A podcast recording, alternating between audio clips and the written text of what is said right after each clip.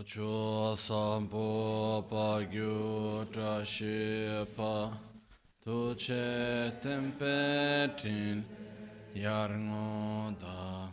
Pelge drol zampe tse parche. Palden lame shabla solvade Omo a guru vajradar Sumatimu nishasane karma Vardanya Shri Bhadra Varsa Manya Sarva Siddhi Hum Om Guru Vajra.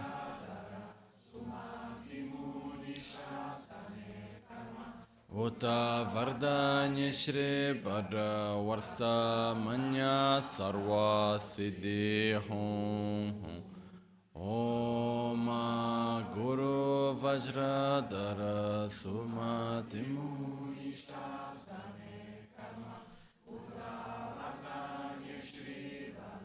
वर्षमन्य सर्वसिद्धि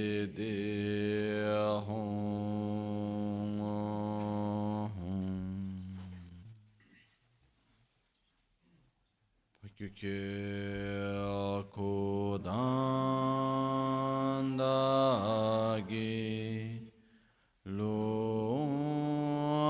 pakyukye sundandagi nga pakyukye tudandagi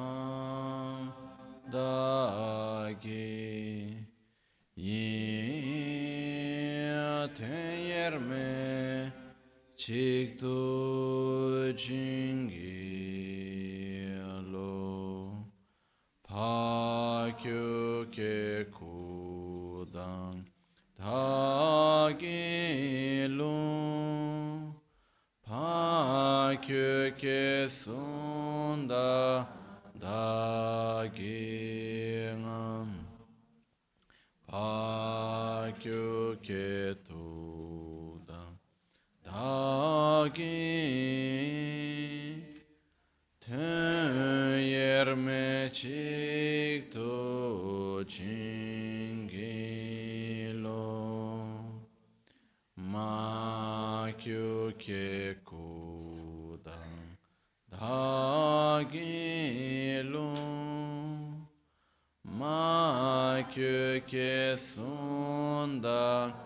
da gi nga ma kyu ke tu da da gi ten yer me chik tu ching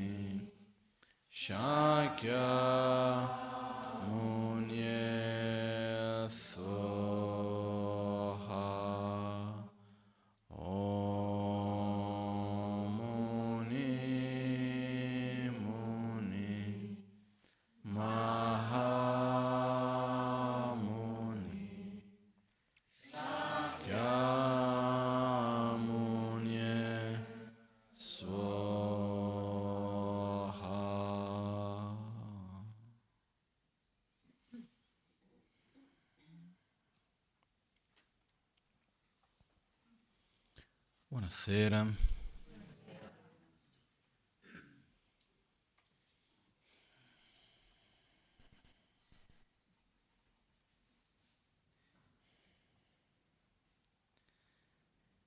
Innanzitutto per me è un grande piacere essere qui. Settimana scorsa non sono riuscito a venire, ho avuto degli imprevisti eh, che non mi hanno permesso assolutamente essere qui. Stavo pensando prima, no? Che una delle cose per me importanti sono gli impegni, no? E per me venire qua ormai da quanti anni? Dal 2005, 2004, 2005, qualcosa del genere, è un impegno. Se sono in Italia tutti i mercoledì sono qui, no? Quindi è una cosa che per me ha un valore abbastanza importante, anche mantenere impegni e così via. Però ogni tanto succede che due impegni sono contraddittori, no? Quindi per dire ci sono due impegni e un impegno in qualche modo non permette l'altro. E qua esiste una lista di priorità fra gli impegni, no? E per me, fra tutti gli impegni che io possa avere, la prima lista di priorità è l'impegno che ho con la Magancia. Questa è la prima cosa in assoluto, no? Quindi l'impegno con mio maestro, con la Magancia, è a primo livello. Perciò se lui mi chiede qualcosa, se mi dice qualcosa, se c'è un impegno con lui di qualcosa, quello diventa la priorità. E poi dopo viene tutto il resto, sempre. No? Quindi questo è stato un po' il caso, adesso senza entrare ad annoiarvi con tutti i dettagli di quello che sono stato a fare. Comunque era una cosa abbastanza specifica che non si poteva fare in un altro momento. E quindi alla fine lui mi aveva detto di, che Francesco per fortuna era qua che era già venuto al mattino per sostituirmi anche un altro impegno che avevo che non ero riuscito a posticipare, non era possibile. Comunque nessun problema in quanto sono sicuro che ha fatto il, diciamo, è stato qua, ha guidato l'autoguarigione, tutto con eccellenza come ha sempre fatto. Comunque, io stavo pensando oggi su che cosa parlare, che cosa condividere con voi e sono venute in mente alcune cose che ritengo importanti. cercherò di metterli insieme.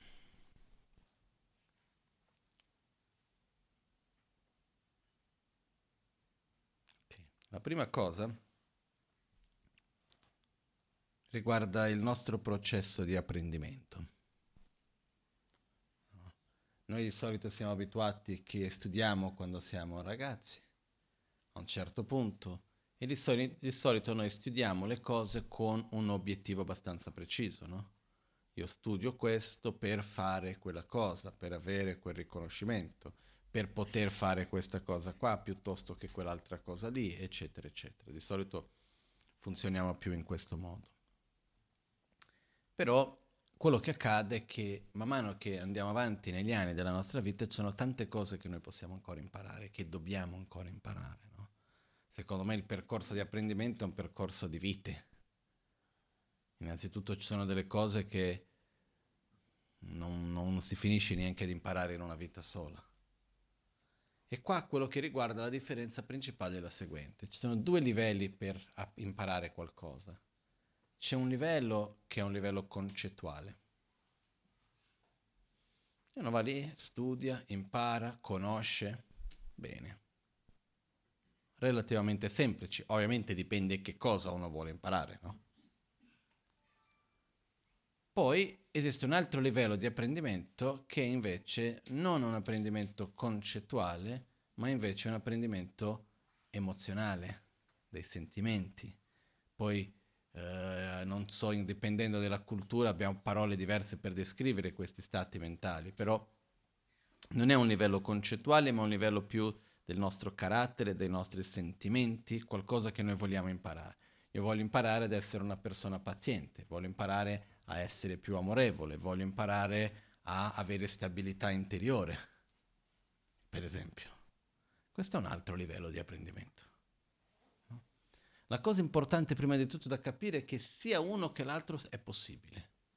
Così come noi possiamo imparare a parlare una nu- nuova lingua, così come noi possiamo imparare a qualunque mestiere piuttosto che qualunque cosa concettualmente se noi vogliamo imparare qualcosa, se uno si mette a studiare, eccetera, eccetera, più o meno ce la fa, no?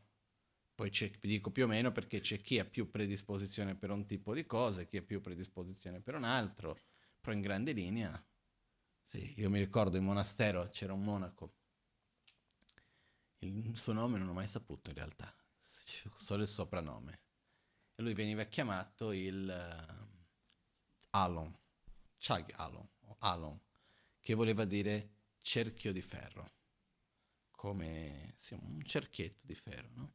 Perché questo? Perché prima di tutto non era per niente intelligente. E in monastero una delle prime cose quando uno arriva in monastero negli studi che deve fare è memorizzare. Quindi buona parte degli studi all'inizio principalmente è memorizzare, parola per parola. No?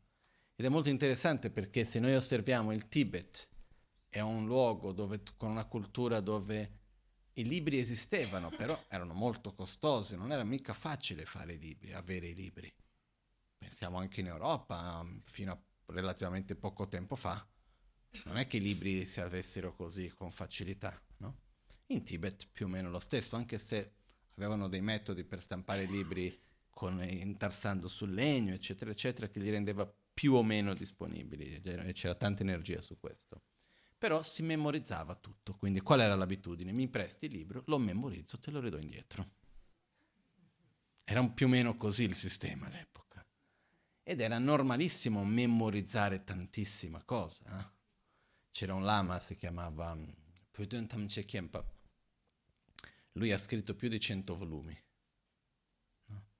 Ogni volume 1500 pagine magari, no? E vabbè, c'erano i dettagli di lui una delle cose che lui faceva era che scriveva più o meno quattro libri contemporaneamente. Come faceva a scrivere uno? Ma come fa uno a scrivere quattro libri contemporaneamente? Ha costruito una stupa.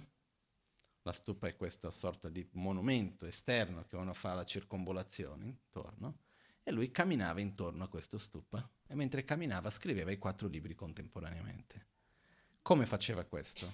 In ogni angolo lasciava un segretario una persona seduta in ogni angolo. Ogni volta che passava davanti a quello diceva la frase da scrivere su quel libro che stava scrivendo. Poi quando era davanti all'altro diceva la frase per quell'altro libro.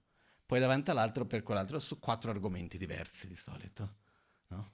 E lui così è riuscito a scrivere questi più di cento volumi. No? Per questo che c'è anche un proverbio tibetano che dice quando non sai qualcosa chiedi a Button. Per dire se nei tuoi testi troverai su qualunque argomento possibile quando non sei sicuro su qualcosa, chiedi a Tsongkhapa. Perché l'Amazon K ha scritto 18 volumi, però dove lui non ha mai lasciato spazi per i dubbi. Ha sempre messo le cose con una chiarezza come pochi, come è rappresentato qua dietro di me l'Amazon K. Nei suoi libri lui espone ogni punto di vista con una chiarezza incredibile. No? Comunque, questo per dire che in Tibet c'era questa abitudine di memorizzare, e poi tutto questo per dire che Putan Tamche Kempa, lui memorizzava tutta la sua vita, sempre memorizzava tutti i giorni. E si dice che lui durante il giorno memorizzava 50 pagine, 50 foglie, quindi 100 pagine al giorno, e durante la notte anche. Durante la notte lui aveva una stanza sua, nella quale a prima è venuto questo in mente da una domanda che mi ha fatto una bambina oggi qua della scuola che è venuta. Comunque, lui cioè, aveva una stanza che nessuno poteva entrare, dove lui apriva per terra 100 pagine, la doppia coppia dei libri che voleva memorizzare. I libri tibetani non sono rilegati, quindi apriva 100 foglie, quindi 50 foglie, 100 pagine, per terra li apriva tutti, fronte e retro, su questo. Poi andava a dormire e faceva i sogni lucidi e durante i sogni memorizzava. Quindi lui memorizzava 50 pagine al giorno, 50, pa- 50 foglie durante il giorno, 50 foglie durante la notte. No?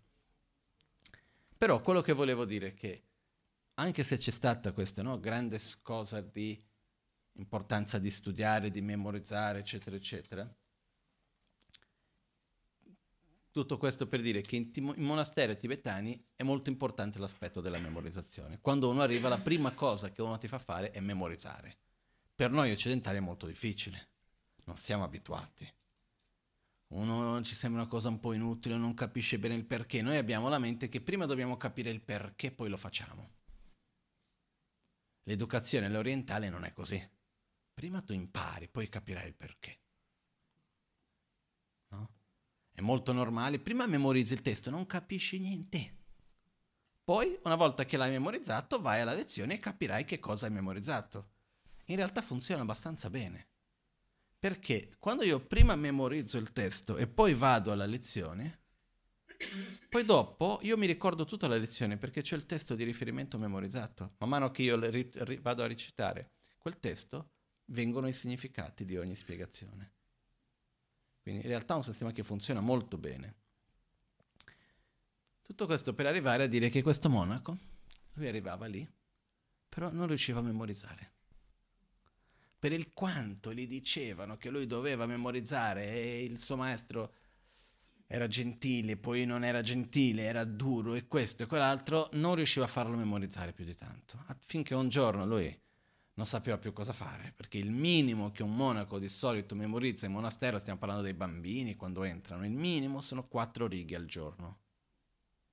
Quattro righe al giorno è come se facessimo con la traduzione, in Buddha darmi sangue, prendo rifugio fino all'illuminazione, con la pratica della generosità e delle altre perfezioni, possa io ottenere lo stato di Buddha per il beneficio di tutti gli esseri senzienti. Questo è il minimo come quantità al giorno, per dire, no? E lui neanche questo riusciva.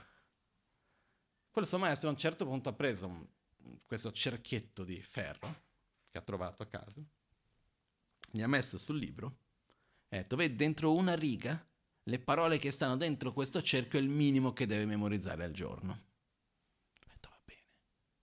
E si è messo lì, fa, dedicava un bel po' di tempo ogni giorno per memorizzare quelle parole dentro quel cerchietto lì, no?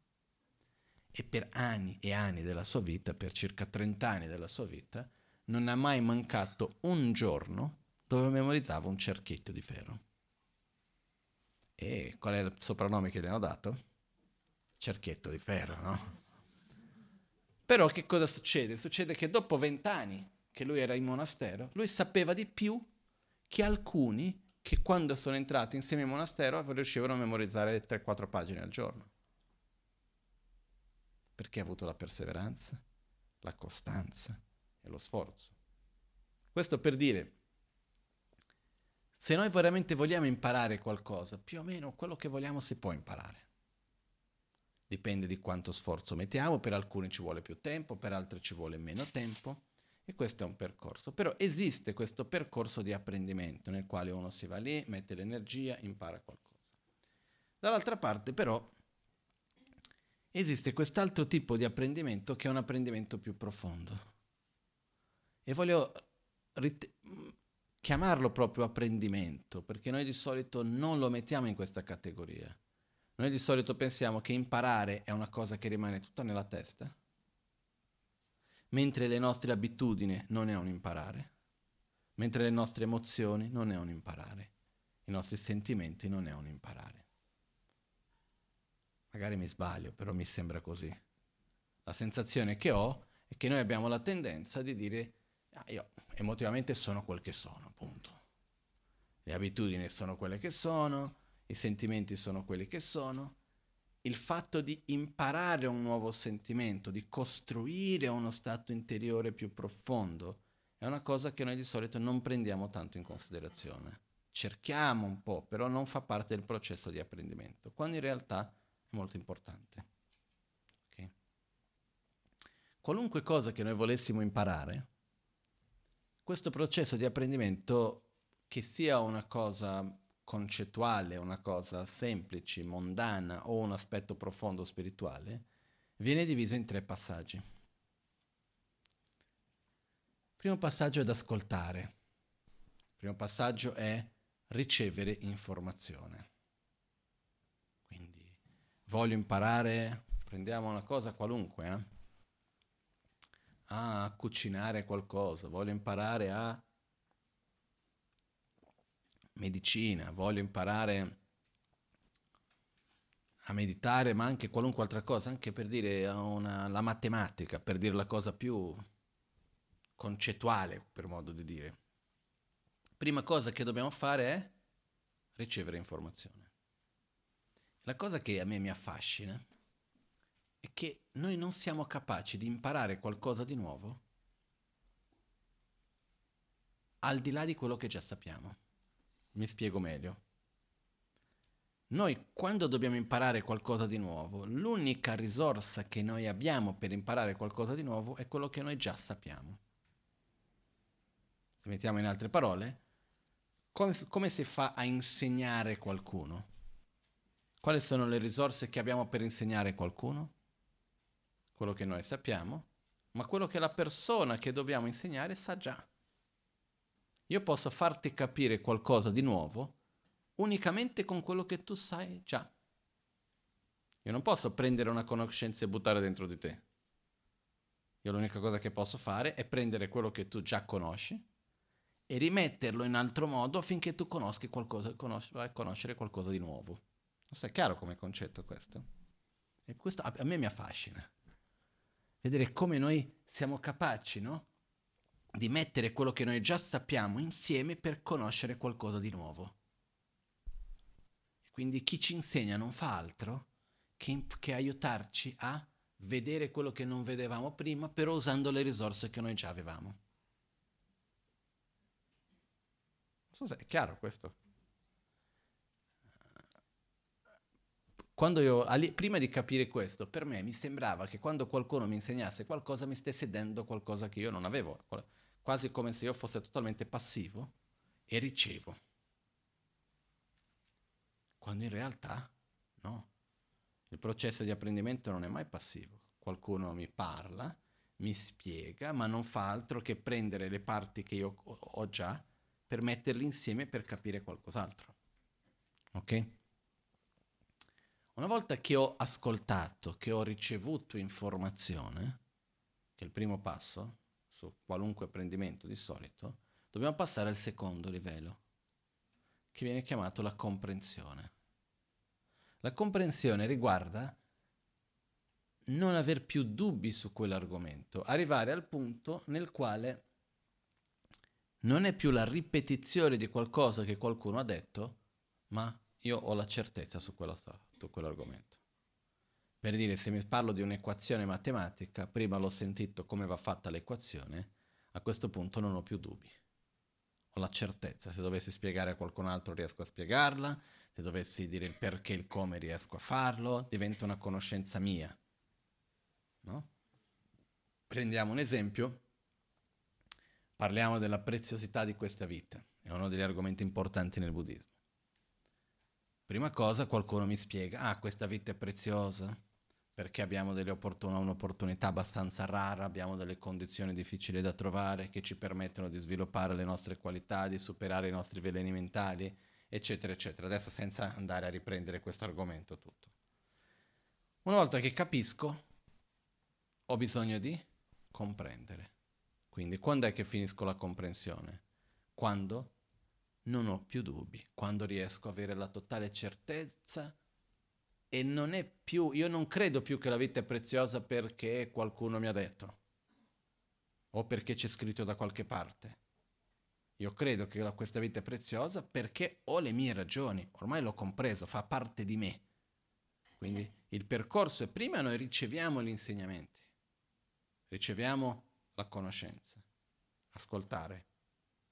Dopo dobbiamo fare di quella conoscenza nostra. Okay? E molto spesso noi pensiamo che finito questo basta, no? Ho capito, ho compreso, ho fatto di quella conoscenza mia? No, appena cominciato. Una volta che ho capito, una volta che ho compreso, devo applicarlo. Perché finché io non applico quello che conosco, rimane a un livello più superficiale e molto facilmente lo posso dimenticare. Anche le cose più pratiche, eh? impariamo a far cucinare un piatto particolare. Qualcuno viene, ci spiega, noi andiamo lì, lo capiamo bene, lo vediamo, però finché uno non lo va a cucinare diverse volte, non riesce a capirlo veramente fino in fondo. No? Um, parlavo una volta, mi ricordo, un po' di tempo fa, ero in Cina e stavo ascoltando la conversazione di un amico con, una, con un ragazzo e stava chiedendo a lui di com'era imparare il cinese, dicendo che sono circa per saper leggere il giornale, per dire il basico, sono 3000 caratteri.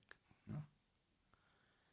E se tu li guardi quando scrivi ha una, una, cosa fuori, c'erano mille dettagli e scrivono a una velocità incredibile, eccetera, eccetera, no? E questo ragazzo aveva ricevuto un'educazione tradizionale, occidentale e cinese, tutte e due. No? E chiedevano, eh, qual è la differenza che vedi fra uno e l'altro, eccetera, la lingua, stavano parlando e questo ragazzo ha detto una cosa che mi ha lasciato, mi ha colpito così. Lui diceva, no, a me, io mi credo che il cinese per me, a differenza dell'inglese, scrivere il cinese è più una memoria fisica che una memoria mentale. Spiega meglio. Quando devo scrivere una lettera, non penso con la testa come è fatta la lettera, mi ricordo i movimenti della mano. Perché è una memoria muscolare, diceva lui, c'è tutta la sua teoria abbastanza sviluppata bene. C'è più una memoria muscolare di cosa devo fare che il pensiero dell'immagine di quella, di quella lettera lì. No? Questo quello che vuole dire che l'apprendimento in realtà non rimane solo a livello concettuale, possiamo portarlo a tanti livelli. Se noi ripetiamo quella cosa e la applichiamo nella nostra vita, se io lo vado a scrivere veramente, se vado a prendere quell'equazione, la vado a usare per calcolare questo piuttosto che quell'altro dove mi serve nella pratica, se vado a prendere quella conoscenza e la vado a mettere su qualcosa dove la vado a usare, piano piano, che più volte la uso, più gradualmente quella conoscenza diventa parte di me. È un po' come suonare uno strumento musicale. Agli inizi è teoria. Poi dobbiamo prendere lo strumento in mano e dobbiamo fare i movimenti. Dobbiamo suonarlo più volte lo suono, gradualmente diventa più facile, finché arriva un momento nel quale uno non ci pensa più. Io non credo che quando uno che suona il violino da 30 anni prende il violino devi pensarci adesso metti la mano così, adesso fai così. No, non ci sta a pensare tutto quello. Lo fai e basta. Lo strumento diventa quasi che un'estensione del corpo del musicista, no? Chiaro che per arrivare a questo ci vuole esperienza. Però è molto importante questo terzo passaggio della, dell'applicare quella conoscenza. Finché noi non applichiamo la conoscenza su qualcosa, rimane solo qua. Che va bene, però mm, cosa succede? Ci dimentichiamo più facilmente? Crediamo di sapere una cosa che poi quando andiamo ad applicarlo vediamo che magari non, non la, veramente non lo sappiamo così bene che dobbiamo ancora capire qualcosa meglio. Vediamo che ci sono degli aspetti che ci sono mancati che in realtà non avevamo capito bene. Ma principalmente la vera conoscenza, vera, non esiste vera o falsa, ma la conoscenza principale che dobbiamo sviluppare è la conoscenza non concettuale. È quando noi diventiamo in qualche modo quello che vogliamo sapere. Una cosa è capire perfettamente il perché questa vita è preziosa. Un'altra cosa è viverlo e sentirlo profondamente. Una cosa è capire l'importanza dell'altruismo e di amare gli altri e capire che i veleni mentali fanno male di qua e di là e perché non mi devo arrabbiare, questo e quell'altro. Un'altra cosa è essere altruista veramente e riuscire a superare il proprio egoismo e aprire il cuore agli altri e non arrabbiarsi più. Sono due cose diverse, no? Perciò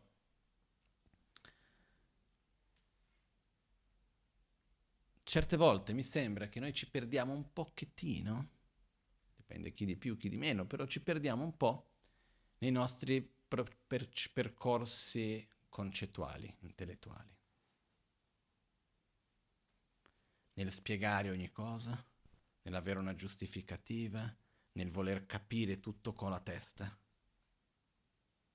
Quando in realtà esiste un livello molto importante di apprendimento che è imparare a essere più paziente, avere più gioia, rigioire, soddisfazione, amore, imparare a, a reagire con meno rabbia, senza invidia, senza gelosia, eccetera, eccetera. E uno si chiede, e come? Ascoltando, comprendendo ed applicando,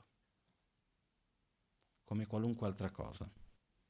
Quando noi andiamo a imparare un mestiere, quando noi andiamo a imparare un, uh, uno strumento musicale, l'esempio di prima, è facile o difficile? Credo che sia difficile. Io l'unico strumento musicale che so conosco è la campana. Questa qua suona pure strano. L'unico strumento che conosco è la campana che so suonare e poi c'è il damaru che è il, il piccolo tamburo. Poi questo è quello che so fare, no? Però io quando vedo gli strumenti e vedo chi studia, eccetera, eccetera, anche c'è chi ha una predisposizione maggiore. Però in generale per imparare qualunque strumento uno deve darsi da fare, no? Però è possibile. La cosa interessante dell'apprendimento qual è? Immaginiamo che la nostra mente è un po' come un, come si può dire, un materiale, un pezzo di legno, un qualcosa, un materiale che più lo metti forza da una parte, piano piano prende quella forma.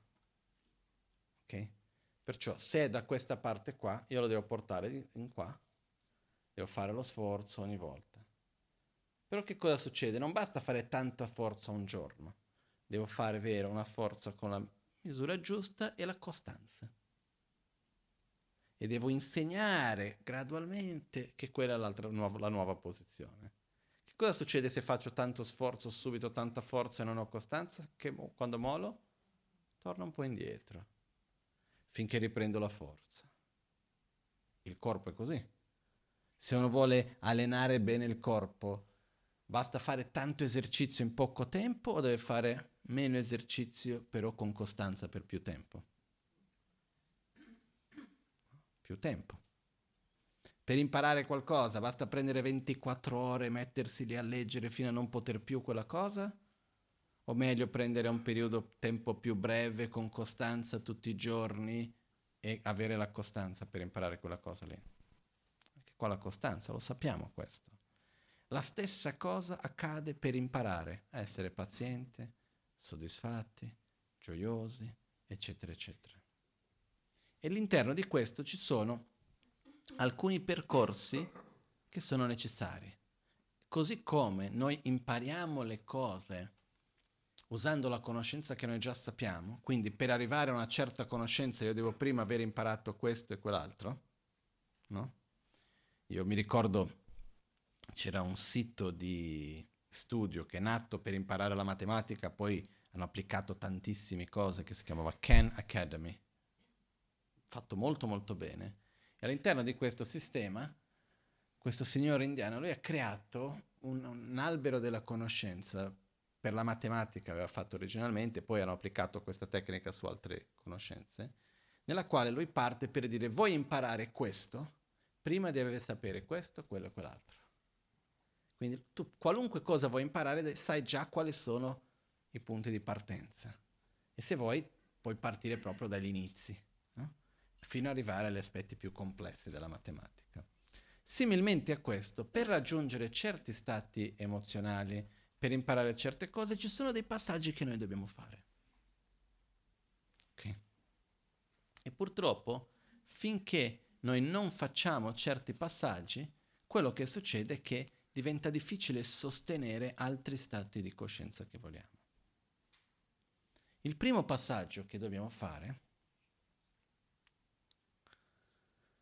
uh, cerchiamo come metterlo. tradizionalmente viene chiamato affidarci correttamente a una guida spirituale. Ok? Però cerchiamo di semplificarlo un po' e capirlo con più chiarezza per noi. Non dipende, il primo passaggio non è affidarsi a una persona fisica come il nostro maestro, eccetera, quello fa parte, ma non è quello il punto principale. Il primo passaggio è voler seguire un percorso spirituale. Perché mi affido a qualcuno come guida? Perché voglio camminare. Perché mi serve una guida se non ci voglio andare da nessuna parte? A niente. Quindi la guida che cosa serve? No? L'altro giorno sono andato a fare una passeggiata nel bosco, a un certo punto ho detto servirebbe una guida perché volevamo andare da una parte e non sapeva come arrivare. Alla fine siamo arrivati da un'altra, però va bene lo stesso. Però Il punto è, quando voglio andare da un posto e non so come andare, cerco qualcuno che mi aiuti. Ok? Quindi perché vado a fidarmi a una guida? Perché voglio andare da qualche parte. Chiaro questo? Il primo passo qual è? Voler raggiungere uno stato di equilibrio, di gioia, di pace, senza fare in modo che questo debba dipendere dalle condizioni esterne. Perché voler essere felici lo vogliamo già tutti. Però noi di solito proiettiamo la nostra felicità in che cosa? Possiamo dividere in tre cose principalmente. Noi proiettiamo la nostra felicità in non separarci mai dagli oggetti di attaccamento, ottenere sempre gli oggetti di desiderio e non dover mai entrare in contatto con gli oggetti di avversione. No? Se, io, se, uno, se, noi ci chiediamo, guarda, se tu non dovessi mai più separarci dagli, separarti dagli oggetti di attaccamento, ottenere tutto quello che vuoi, ottenere tutti gli oggetti di desiderio e non dover mai entrare in contatto con gli oggetti di avversione, saresti veramente felice? Ma insomma, mica male, no? Direi di sì, la risposta a principio è sì. Però qua abbiamo un problema, un pochettino grave. Non è possibile. Perché? Gli oggetti di attaccamento, prima o poi dobbiamo separarci o no? C'è una possibilità diversa? No. Ok? Perciò. Quindi il primo già non funziona. È possibile ottenere tutto quello che vogliamo? Ottenere tutti gli oggetti di desiderio? Possiamo? Qual è la regola? Più ne ho? Più ne voglio? Più ne voglio? Meno ho. Perché più voglio alla fine ho di meno. Quindi non è possibile ottenere tutto quello che vogliamo. Ed è possibile evitare tutti gli oggetti di avversione. Per quanto uno cerchi. Per quanto uno si protegga dal mondo costantemente, è possibile evitare qualunque oggetto di avversione? Perciò è un'illusione. Però se noi osserviamo la nostra propria vita, noi cerchiamo di evitare di separarci dagli oggetti di attaccamento? Cerchiamo di ottenere gli oggetti di desiderio? Cerchiamo di evitare gli oggetti di avversione? Sì. Io sì almeno. Credo tutti noi, eh, perché alla fine siamo molto simili. Perciò uno dei problemi è che noi viviamo in questa illusione nella quale crediamo che, crediamo che io soffro perché? Perché mi devo separare dagli oggetti di attaccamento, perché non posso avere, sono la vittima del mondo che non posso avere quello che voglio e devo entrare in contatto con oggetti, persone, situazioni che non mi piacciono. No? È un po' come quando qualcuno si lamenta ma questo a me non mi piace. E quindi? Cosa vuol dire non mi piace? Eh, lì è così. No? Peggio per te se non ti piace, tanto è quello che è. No? Peggio per me se non mi piace, ma è quello che è. No? Un po' come, non lo so, devi mangiare qualcosa, quello che c'è da mangiare quell'anno a me non mi piace. E eh, lo mangi. Eh, però vorrei un'altra cosa, non c'è. Eh, quindi mangi questa, ma non mi piace mangi quello che non ti piace, punto, finisce lì, no?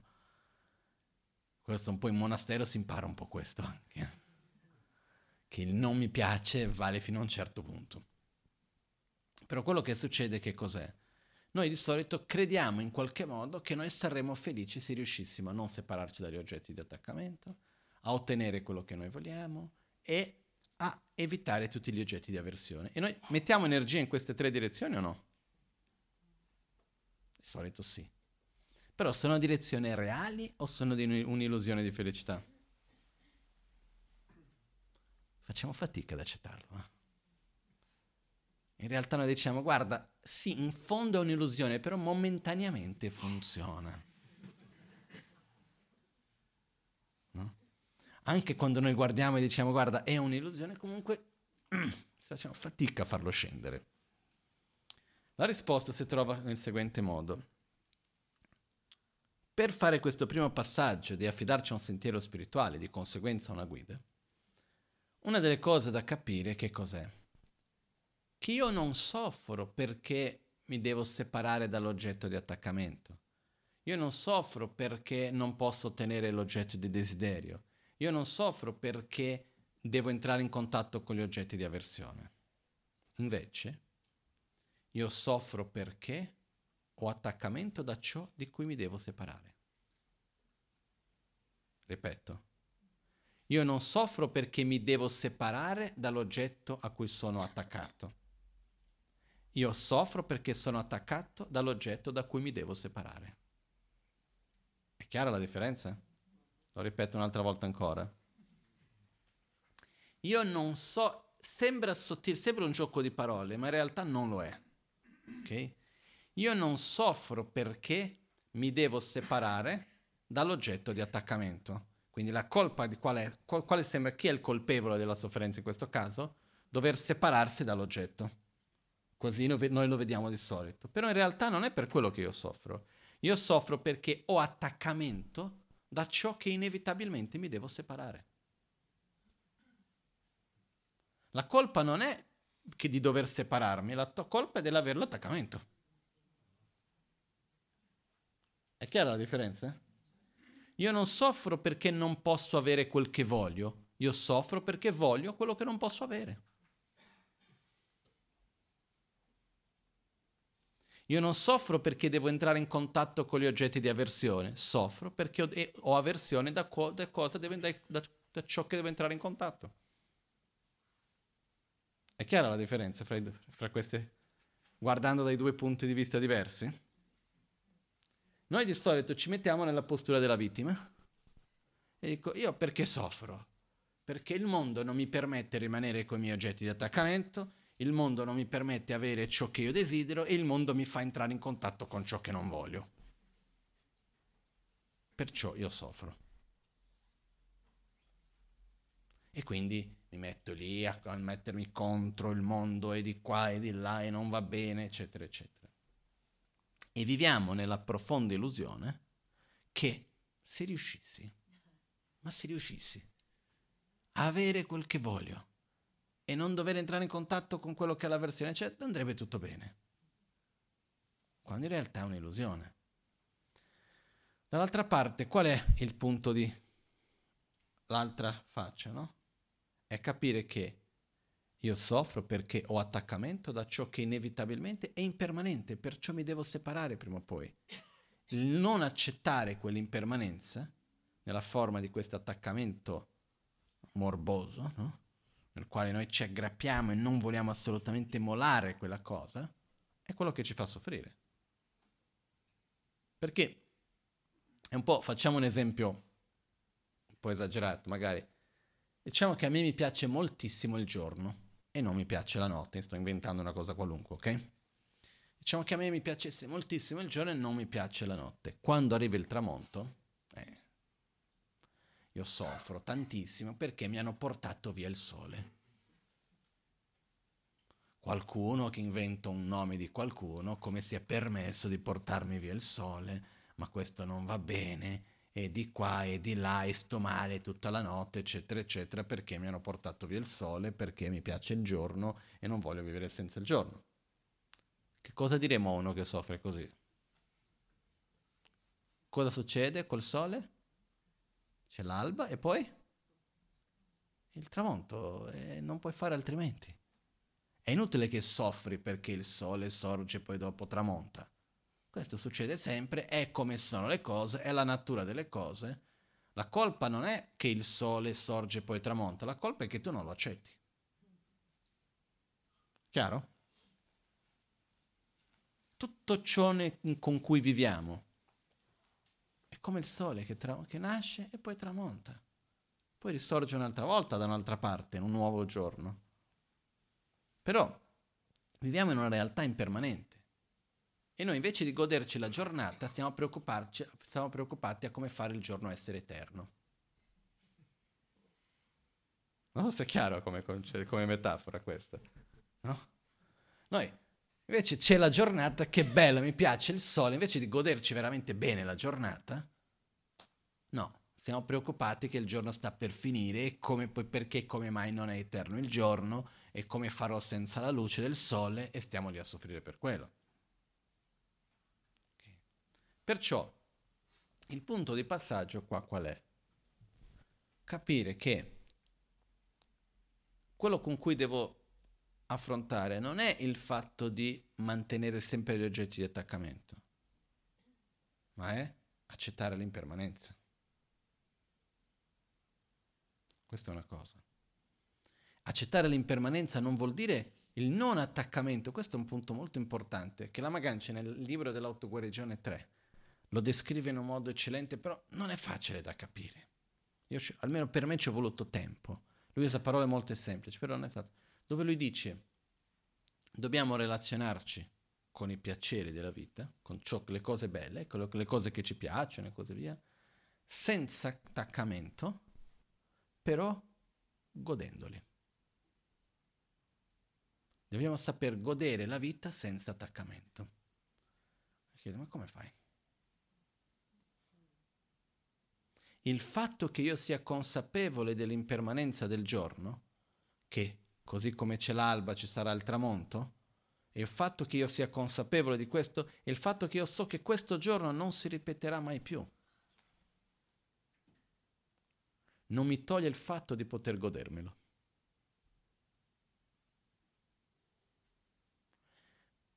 Quando uno gode senza attaccamento, gode quella cosa mentre c'è ed è felice che c'è stata,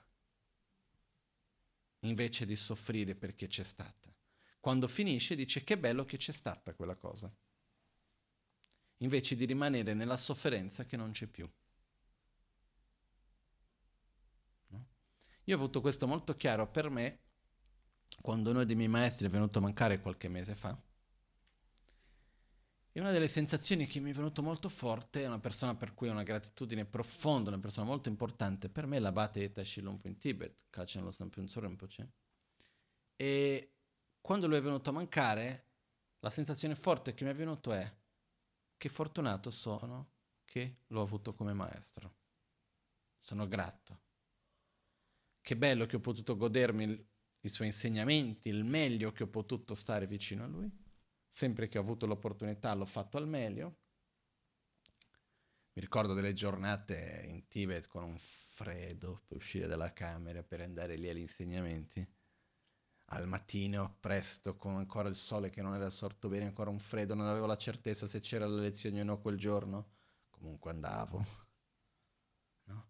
Per ogni volta che arrivavo lì era una grande gioia. Quindi ho quella sensazione per dire me la sono goduto al, ma- al meglio. Che bello che ho avuto questa opportunità, che oggi non c'è più, però fa parte della natura, no?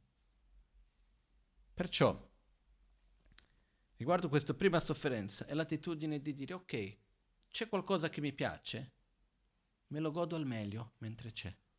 Posso cercare anche di farla durare di più, però so che prima o poi finirà. Mentre c'è, me lo godo al meglio.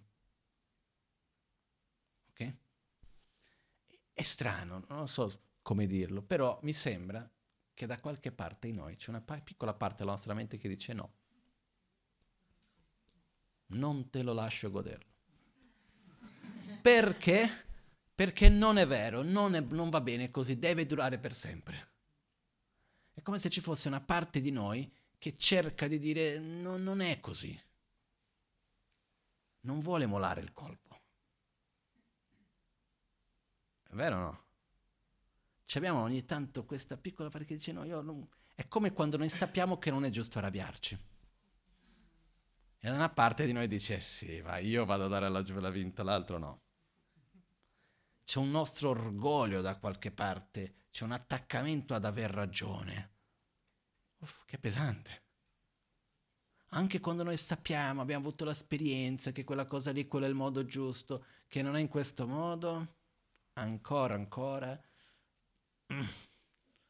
da qualche parte uno fa fatica a cambiare. Perciò è importante Prima capire, però dopo dobbiamo comprendere e dobbiamo applicare per gradualmente fare questi cambiamenti. Perciò, tornando ancora a dove eravamo, prima di tutto accettare che non posso essere sempre con i miei oggetti di attaccamento, quindi accetto l'impermanenza, capisco che la felicità viene da dentro, non da fuori sulla base di questo, della mia soddisfazione, del saper godere bene quello che c'è. Riguardo gli oggetti di desiderio, capisco che io soffro perché voglio quello che non ho, non il contrario. No. Basta vedere, sono tantissimi esempi. No? Una persona che prima non riesce mai a viaggiare, poi a un certo punto hai la possibilità di viaggiare quello che non potevi farlo prima uno è super contento. Che bello che posso andare in quel paese lì, che cosa bella che posso fare questo viaggio, è tutto contento perché può fare qualcosa che prima non poteva fare. A un certo punto diventa normale viaggiare e a un certo punto un giorno può viaggiare in prima classe. Ma viaggio dopo deve tornare in economica. Ma guarda questi sedili, sono piccoli, non è confortevole, ma guarda qua, ma guarda il servizio come non è buono, ma guarda che di là è così, che c'è questo, che c'è quell'altro. Non tutti fanno così, però la nostra tendenza qual è? Paragonare. E sulla base del paragone dire no, questo non è buono abbastanza. E quindi insoddisfazione. Desideriamo quello che non possiamo avere e perciò soffriamo. Ok? Se noi guardassimo bene, la maggioranza nostri, della nostra sofferenza riguardo il desiderio è perché noi vogliamo, o meglio, facciamo in un altro modo il ragionamento. Noi soffriamo di più perché non abbiamo quello che vogliamo o non abbiamo quello che ci serve? Quello che vogliamo, no? Se noi prendessimo quello che abbiamo, nella gran maggioranza delle volte, in realtà è abbastanza o no? Sì, no? Ma in tutti i livelli, eh? Quindi in realtà, da questo punto di vista, noi abbiamo abbastanza per essere felici. Però la nostra sofferenza da dove nasce? Che noi vogliamo quello che non possiamo avere. E la fregatura è che spesso per volere quello che non possiamo avere finiamo a distruggere quello che abbiamo. Non so se è chiaro questo concetto. Perché che cosa succede? Io voglio quello che non posso avere e perciò valorizzare quello che ho è come non voler qualcosa in più, è come non permettere che io possa avere di più. E alla fine rimango con le due mani vuote. Perciò una delle cose molto importanti nel nostro percorso è il fatto di dover sap- imparare a godere di quello che abbiamo. Il fatto che io sappia godere di quello che ho e sappia riconoscere, ringraziare, valorizzare quello che c'è, non mi toglie la possibilità di migliorare, di crescere, di ottenere di più. Non mi inibisce questa possibilità. Così come, dall'altra parte, accettare la sofferenza non ci fa soffrire di più. Una volta un maestro Atisha, che qua l'ha rappresentato alla mia destra col capello rosso, Atisha di Pankara Shrikyana, parlando con suo discepolo Drum Tumpa, che da qualche parte l'abbiamo rappresentato qua adesso, dov'è Drum Tumpa? Qualche parte c'è comunque. Uh, parlando con Drom Tompa, suo principale discepolo, dice a Drom Tompa, oh mio figlio, non essere attaccato alla sofferenza, non aver paura di soffrire. No? E lui dice, ma come? Cosa vuoi dire non aver paura di soffrire? Ma se io non ho paura di soffrire, finisco a soffrire di più. Perché per paura di soffrire cerco di evitare la sofferenza. E quindi in questo modo soffro di meno. Perché se io non ho paura di soffrire non vado a evitare la sofferenza e quindi soffrirò di più. E Atisha diceva no. è perché tu soffri molto di più per paura di soffrire che per la sofferenza vera e propria. Se noi osserviamo nella nostra vita, soffriamo di più riguardo il passato e il futuro o il presente? Spesso passato e futuro. Questo che cosa vuol dire? Uno, la paura di soffrire riguarda il futuro. Due, la nostra incapacità di accettare riguarda il passato. Quando in realtà quello che c'è, quello che c'è, quello che c'è. Il presente è spessissimo, è bellissimo. Tolte alcune situazioni, la vita della gran maggioranza di noi è ottima, è bellissima, va tutto bene. Che cosa c'è che non va bene?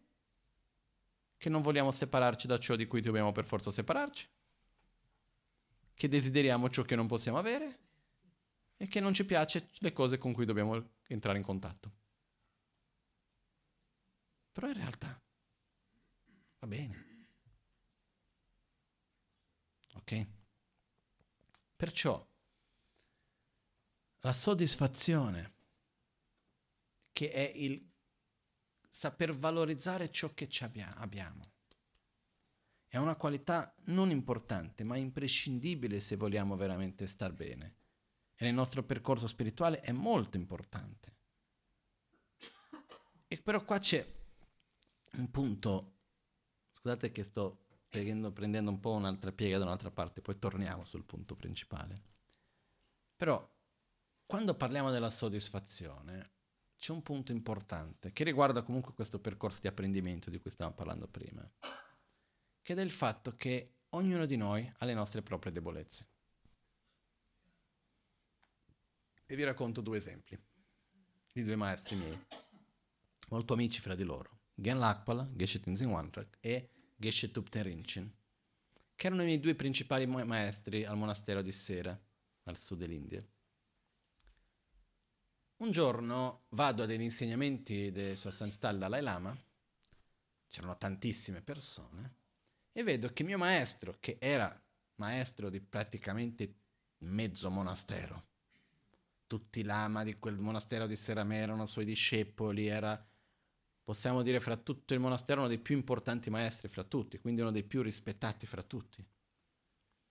Lui si sedeva fuori? Anche se il Dalai Lama ogni volta che c'era gli insegnamenti lo chiamava.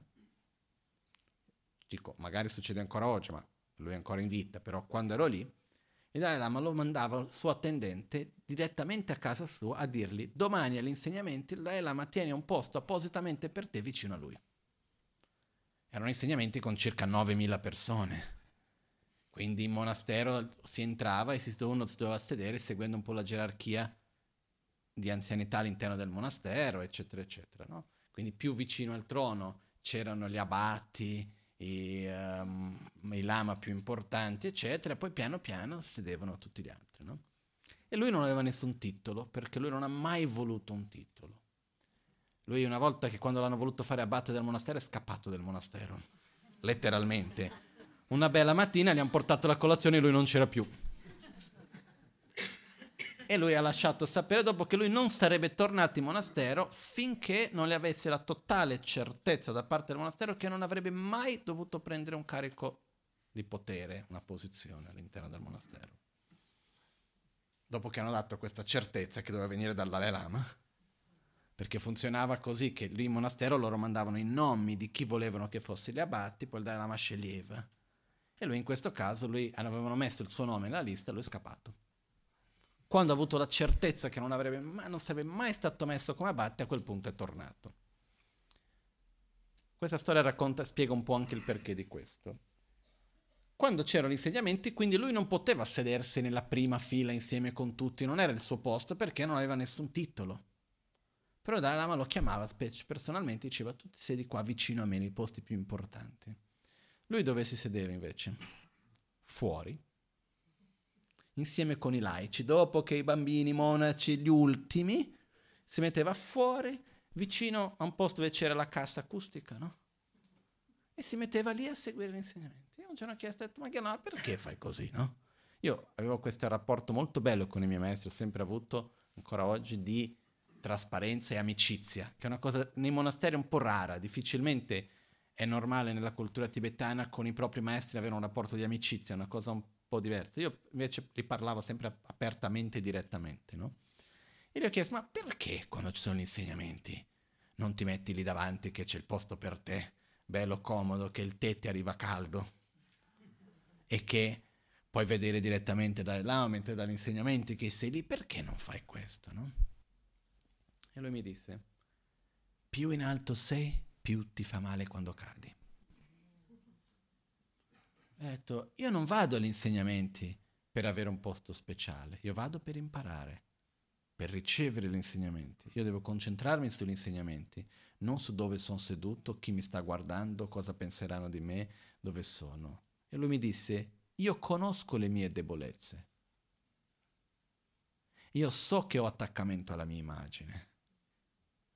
Io so che se io mi metto in quella posizione farò fatica a tenere la mia mente veramente concentrata sugli insegnamenti e magari metà del tempo sono lì a pensare che cosa pensa uno, che cosa pensa l'altro. Ah, ma guarda qua, io non dovrei essere qui perché non ho il titolo, che cosa starà pensando questo? Ah, ma questo vediamo chi altro è seduto in questa posizione, una cosa, un'altra. Ho detto, io conosco le mie debolezze e perciò non voglio dare spazio a questo. E per una ragione simile c'entrava la cosa con l'abate anche, un po' più complessa, però lui non voleva entrare in certe dinamiche, perché sapeva che aveva delle sue debolezze. Okay? Quindi, lì dove noi riconosciamo certe nostre debolezze, cosa dovremmo fare? Proteggerci. Perché noi non vogliamo cadere in quel ciclo, non vogliamo cadere in quell'abitudine. Perché quando noi entriamo in certi comportamenti, in certe dinamiche, diventa faticoso uscirne dopo. Quindi dove noi sappiamo che abbiamo una nostra debolezza, che finiamo di cadere in una certa dinamica, meglio non entrare in quell'ambito lì. Nel frattempo cerchiamo di superare quello. No? L'altro esempio, che parla sempre di questo aspetto di debolezza, riguardava mio altro maestro, Gen Lakpala, ed è la storia che ho già raccontato tantissime volte delle calze nella quale vado da lui un giorno, gli porto di regalo due paia di calze, veramente che cosa portavi di regalo a un monaco anziano in monastero? Non è che c'era molto su di cui regalare. Una volta gli ho portato una coperta, un, una, dice, un piumino contentissimo, lo usava anche d'estate in India.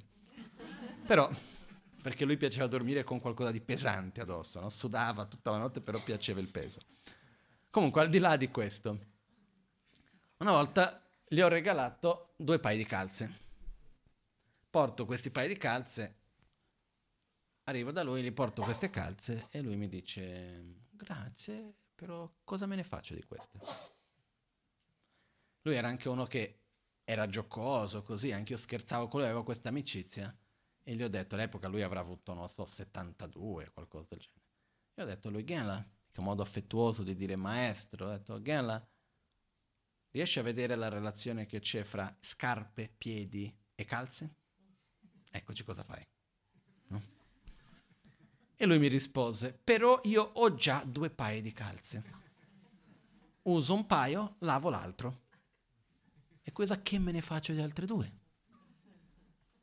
E lui mi ha fatto vedere, mi ricordo la scena perfettamente, mi ha puntato il dito sui paia di calze che stavo usando, che era insieme con le scarpe che ho tolto prima di entrare in camera, e l'altro paio pulito che ha alzato il tappetino che c'era dove era seduto e sotto c'era il paio di calze pulite.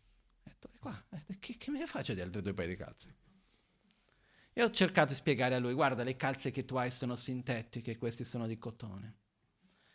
L'elastico delle calze che tu hai sono ormai vecchie, quindi lui doveva mettere l'elastico per la carta, quell'elastico spesso, per tenere la carta lui si doveva mettere quello, alla fine della giornata c'era tutta la gamba segnata dall'elastico ho detto vedrai che sarà meglio per te perché questo è di cotone, di qua, di là, eccetera, eccetera. Non trovi qui in India delle calze così belle, di qua, di là. No? Ho fatto tutta la spiegazione, lui avrà visto la mia faccia e ha detto va bene, grazie.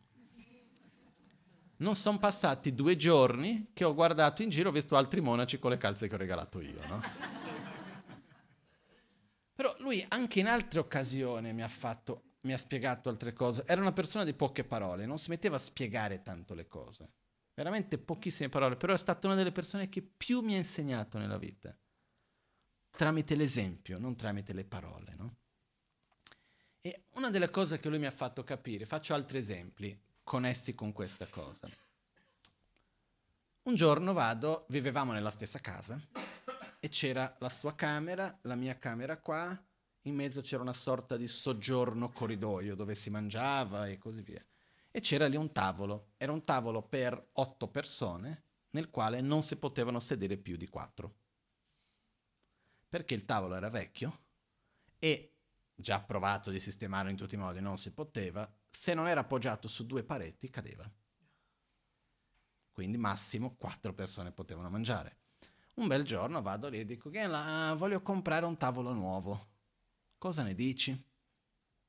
Perché? Come se io stessi dicendo la cosa più assurda del mondo, no? Perché perché? Dico perché il tavolo è rotto. Ha detto, sì, non riesci a mangiare in quel tavolo? Ho detto, sì, riesco. Quindi perché è rotto? Ho detto, sai, quando non, non è sulla parete non sta, non è stabile, non sta in piedi bene, e non si riesce a mangiare più di quattro persone. Ho detto, ah sì, è vero. Uh, quante volte l'anno mangiamo più di quattro persone qua? Ho detto, vabbè, sarà una decina. Ho detto, sì, e come facciamo di solito? Ho detto, di solito andiamo in camera tua, aveva una camera lunga, dove c'era un letto a fianco all'altro, con il tavolino tipo così come sono seduto io adesso, e lo stile tradizionale tibetano, e uno si mangia con uh, il piatto in mano, così. Ho detto, lui ha detto, e stiamo bene di solito no? Ho detto sì, molto bene, si sta molto bene da te. Ho detto, e perché abbiamo bisogno di un altro tavolo? Ragione. Poi un giorno vengo da lui e dico, Ghenla, eh, vorrei, vorrei cambiare le finestre di questa stessa stanza. Che era una stanza che aveva le finestre in alto, tre lati di finestre dove entrava la luce, eccetera, però entrava anche l'acqua quando pioveva, tanto. Bastava che ci fosse una pioggia con un po' di vento che entrava un sacco di acqua. Ricordiamoci che in India, al sud dell'India, ci sono le monsoni. Quindi parliamo di 3-4 mesi all'anno di pioggia costante. Bastava che ci fosse un po' più di vento, una pioggia un po' più forte che entrava l'acqua.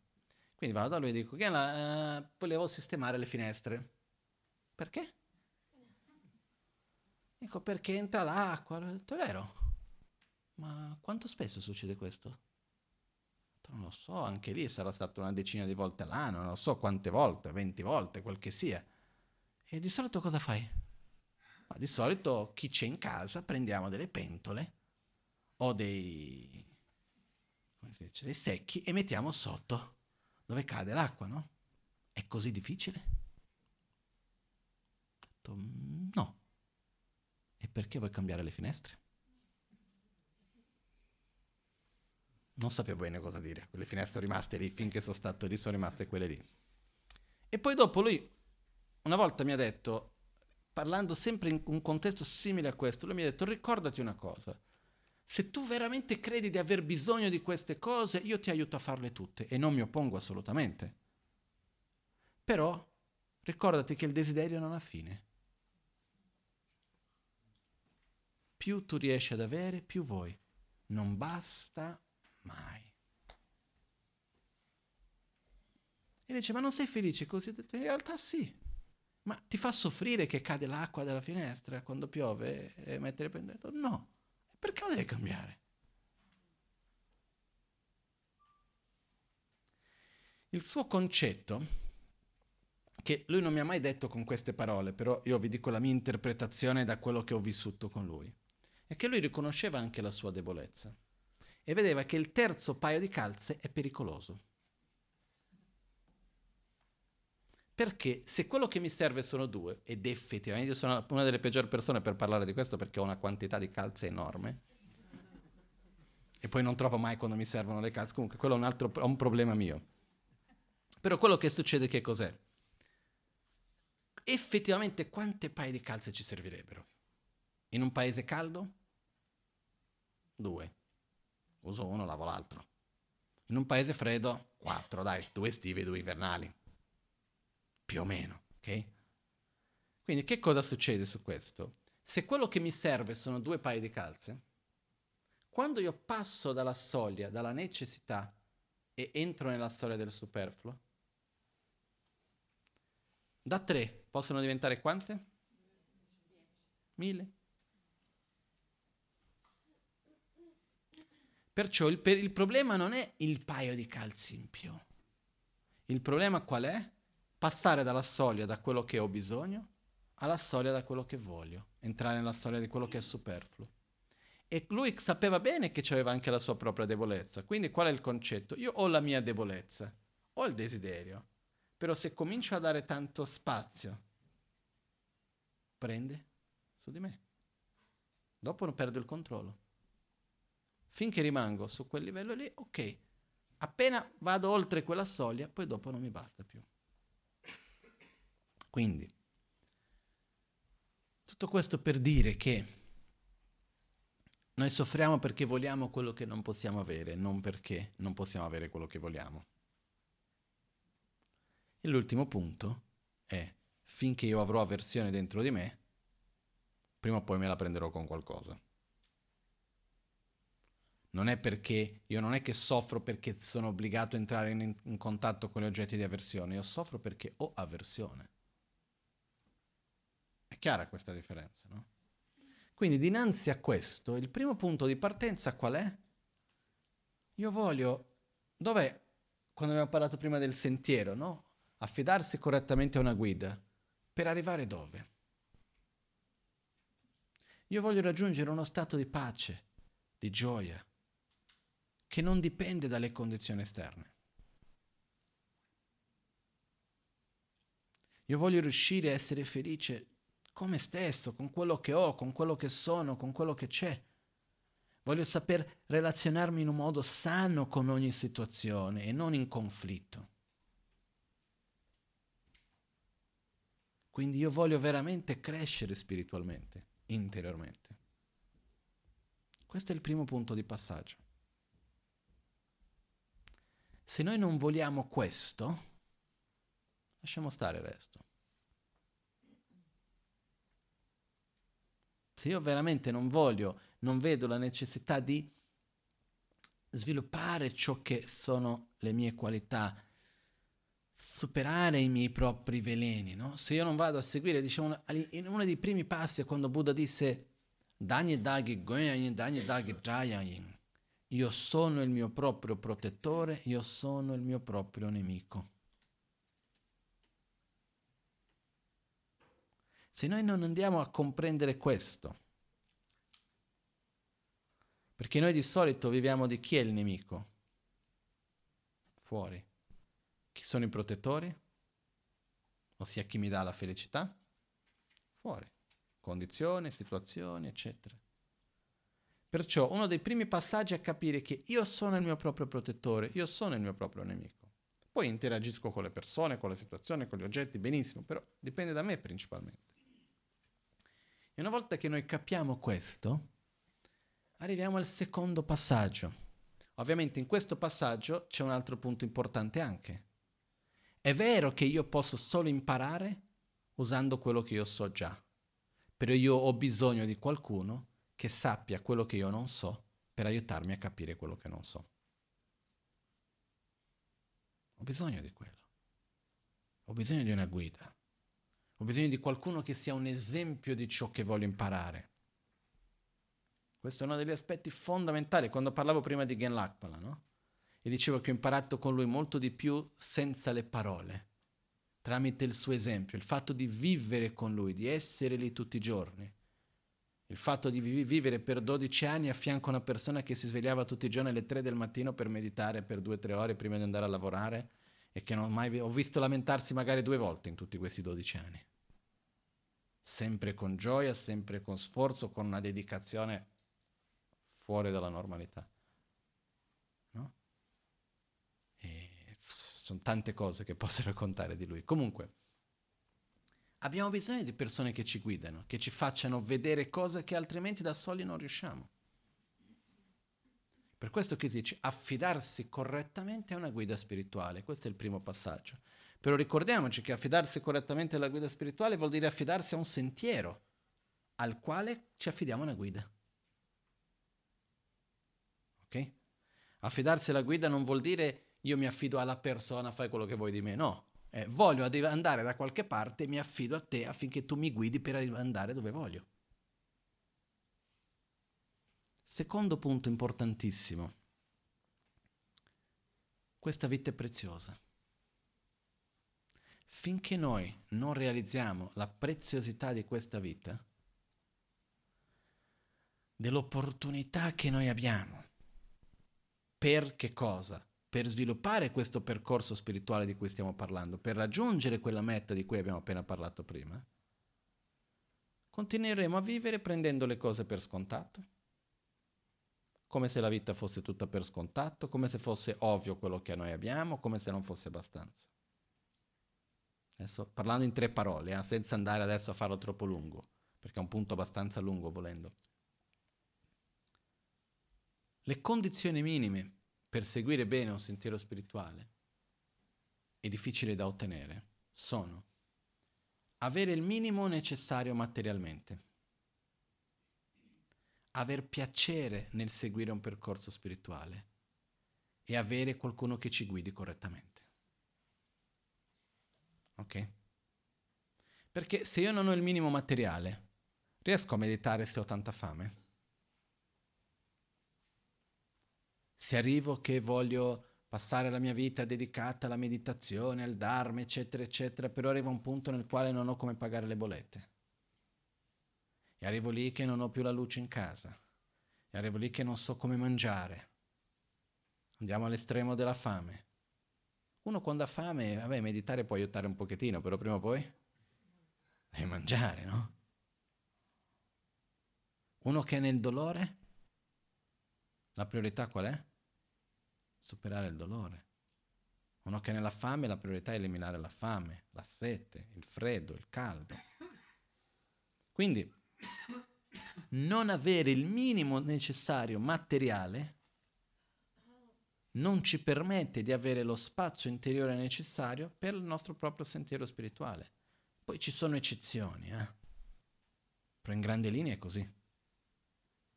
Poi il minimo necessario è molto di meno di quello che noi riterremo di solito il minimo necessario. Che non c'è il telefono in mezzo, non c'è la connessione in internet, per fortuna, ci sono tante cose che non, non ci sarebbero in questo minimo necessario. Però la realtà è che in questo pianeta nel quale noi viviamo, quante sono le persone che non hanno quel minimo necessario? Secondo i numeri ufficiali della Banca Mondiale sono circa 2 miliardi e mezzo. Sono circa 2 miliardi e mezzo di persone, fra i 7 miliardi, che vivono sotto la linea della povertà, ossia che non hanno da mangiare, che vivono nella fame. Poi ci sono altri circa 2 miliardi e mezzo che sono appena sopra. Che cosa vuol dire? Vivono per la propria sopravvivenza. Che se io non lavoro un giorno non ho da mangiare per quel giorno, per modo di dire. E non è il lavoro dove faccio le mie belle 6-8 ore, quel che sia, bello confortevole, con la mia pausa pranzo confortevole, come voglio, con tutto bene. No. Stiamo parlando spesso di lavorare in un modo nel quale uno alla fine non ha neanche più tempo per fare qualcos'altro non sia la propria sopravvivenza. Un'altra buona fetta del mondo è così. Poi ci sono tutti quegli altri che avrebbero le condizioni per avere più tempo. Però cosa succede? Uno diventa schiavo della propria sopravvivenza e alla fine non fa altro che continuare a sopravvivere con un po' più di lusso. Quindi passa la vita a fare che cosa? Evitare le sofferenze, cercare piaceri, quindi lavora, lavora, lavora, arriva a casa, grande fratello, quel che è, boh, per dire una cosa qualunque, eh? Ossia, passa la vita fra sopravvivenza, ottenere le risorse, usufruire di queste risorse, far passare il tempo, divertirsi, piacere, evitare problemi, litigare. E così la vita passa. C'è chi lo fa con un modo più elaborato, chi lo fa in un modo più semplice, però alla fine dei conti è una semplice sopravvivenza. C'è chi è schiavo del denaro, vive per. C'è chi è schiavo del potere, c'è chi è schiavo dei piaceri, c'è chi è schiavo di tutti e tre, o di due, dipende. Ok? Quando uno è schiavo di queste cose, perché dico uso la parola schiavo? Perché uno vive per, non riesce a liberarsi, non riesce a star senza. Non riesce a non dare l'importanza, vive per quella cosa. Okay? Quindi se noi pensiamo bene intorno a noi, quante sono le persone che effettivamente conosciamo,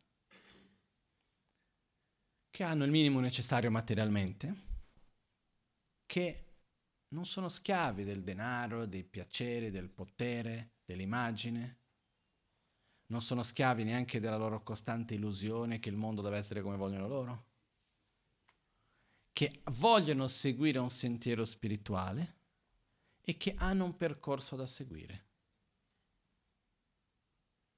che vengono guidati correttamente in un percorso spirituale, il, al di là della religione. Eh? È la maggioranza o la minoranza? Fra le persone che conosciamo? Dipende per ognuno, spero che sia la maggioranza, però purtroppo per la maggioranza di noi di solito è la minoranza. No? Se noi guardiamo bene, ci sono tante le persone che è difficile trovare le opportunità, ma guarda, basta guardare anche nella nostra propria vita, ok? Vabbè, io ho avuto l'opportunità sin da molto piccolo, ma per tanti di noi passiamo una buona parte della vita finché un giorno ci svegliamo che c'è qualcos'altro che non la parte materiale, che c'è un qualcosa che posso sviluppare interiormente. Perciò, quello che voglio dire, quanto è comune, se noi dovessimo mettere una percentuale nel mondo, avere queste condizioni che abbiamo per il sentiero spirituale, il minimo necessario materialmente avere voglia e piacere nel seguire un percorso spirituale e avere qualcuno che ci guidi correttamente. Qual è la percentuale di chi ha questo? Minima, no? Quindi è raro. Non tutto che è raro è buono. Perché è prezioso questo?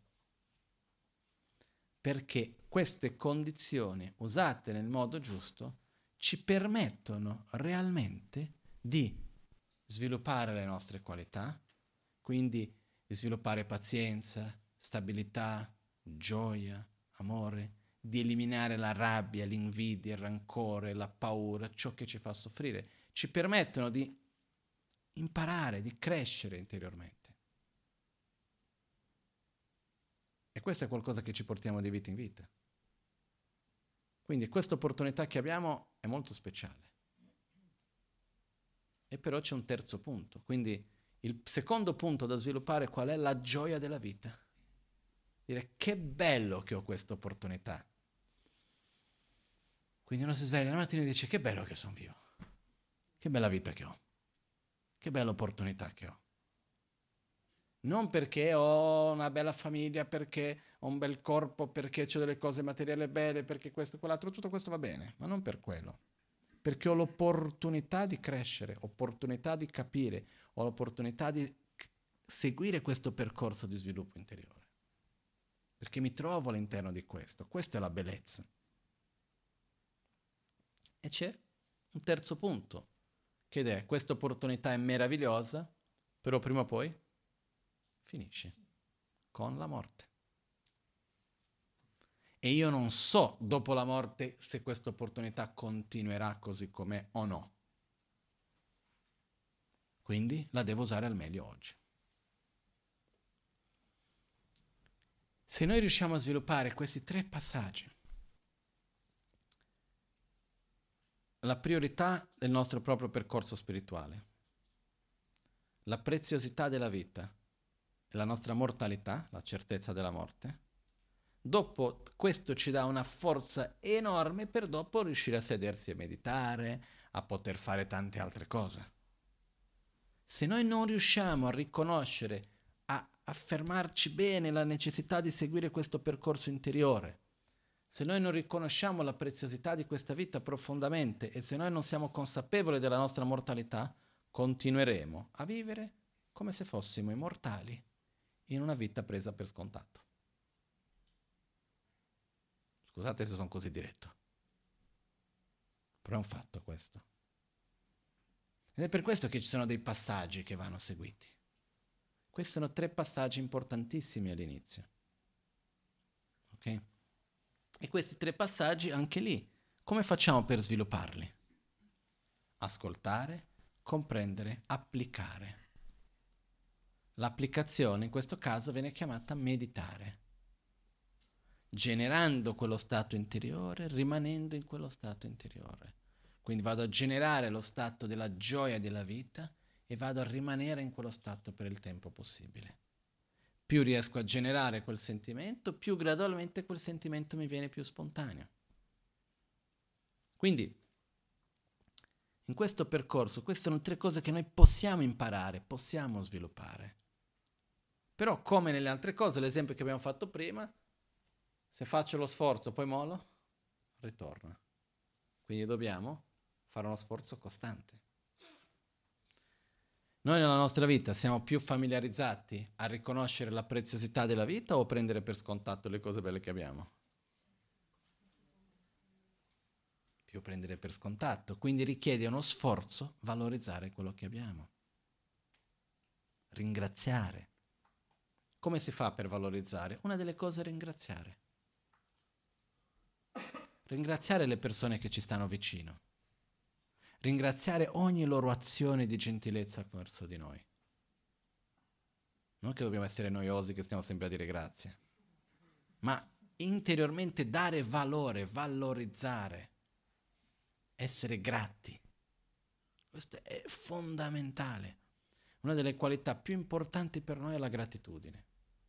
Se noi sappiamo veramente essere grati verso gli altri, quello ci dà una gioia che siamo i più ricchi del mondo. Nel senso che abbiamo più di tutti. Se riusciamo veramente a essere grati. Dà una gioia che quella mente di cui parlavamo prima, che siamo sempre a paragonarci con gli altri, quindi da dove nasce l'insoddisfazione, funziona anche al contrario, con la gratitudine. Che bello, guarda che cosa bella che ho. Uno sta a ringraziare, sta a rigioire. E questo è qualcosa che ci permette veramente di dare un senso diverso alla vita anche. Perché noi alla fine la vita passa, siamo presi fra mille cose, mille menate. O meglio, siamo presi fra tre cose e tre menate. Siamo sinceri, siamo noiosi, eh? Perché se noi ascoltiamo ognuno,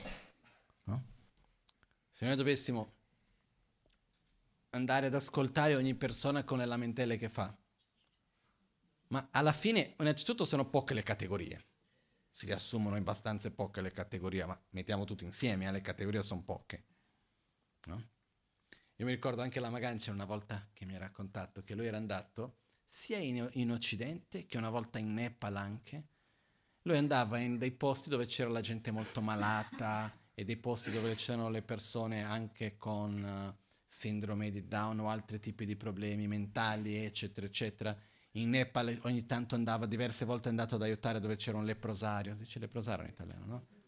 Uh, le, lebrosario, e andava ad aiutare lì a parlare e lui si aspettava che quando arrivava in questi posti dove c'era quello che non riesce a camminare, quello che c'è questo, quello, che le persone chiedessero a Lama, Lama, puoi pregare perché io possa tornare avere una buona salute, perché io possa camminare, perché c'è questo, perché c'è quell'altro, no? O in mezzo alla lepre, che, però, che parlassero della loro sofferenza e della malattia. Invece no. Arrivava lì, venivano, Lama, mi piace quella lì. Lama, mi piace quello lì. Come faccio? Perché non mi guarda? Perché c'è questo? Perché c'è quell'altro? Alla fine, guarda, siamo semplici. Tu vai a vedere il ricco, il povero, il potente, il debole, è la stessa roba alla fine. Soffriamo più o meno per le stesse cose e ognuno di noi siamo noiosi perché alla fine ci lamentiamo delle stesse cose. Cambia giorno, cambia situazione, siamo sempre con gli stessi discorsi. È la stessa, come si dice, lo stesso spettacolo con attori diversi ogni tanto. Ogni tanto cambia qualcuno, ma lo spettacolo si ripete lo stesso. No? Perciò la cosa positiva di questo è che una volta che ha visto quello spettacolo 35 volte, chissà quanto, ormai capisce com'è. Quando lo guarda con una certa chiarezza di se stesso, ha quella possibilità lì. Comunque, tutto questo per dire che finché noi non riusciamo a percepire e riconoscere la preziosità di questa vita e la nostra propria mortalità, continuiamo a rimanere intrappolati in quello spettacolo lì e a cercarlo di farlo diversamente. Ed è perché questo, ed è perché quell'altro, è perché quello lì non mi vuole, è perché quello lì non mi guarda, è perché non posso avere questo, perché vorrei e non potrei. Ed è qua e di là, perché una volta quando io avevo, quando io ero, c'era quella cosa e quindi non potevo. E, adesso, e uno rimane in quella cosa lì. Finché un giorno, si spera, non è detto, uno capisce che dovrà morire. Non capisce con la testa profondamente. Io credo che nessuno di noi, in quanto essere umano, che io credo che l'essere umano non può diventare maturo in quanto essere umano finché non ha un'esperienza non concettuale della propria mortalità, della propria mortalità. Poi non è detto che quando uno ha questa esperienza la sappia necessariamente direzionare bene. Però quando noi abbiamo questa esperienza profonda nella quale noi diciamo, la vita è qui e non so quanto può durare, che non è uno scherzo questo. Se noi veramente, io quanto spesso noi vediamo, io avendo la vita che ho, spesso mi arrivano persone chiedendo di pregare una cosa, un'altra, eccetera, e vedo quanto spesso c'è qualcuno che c'era a un certo punto boh, dove uno meno si aspetta.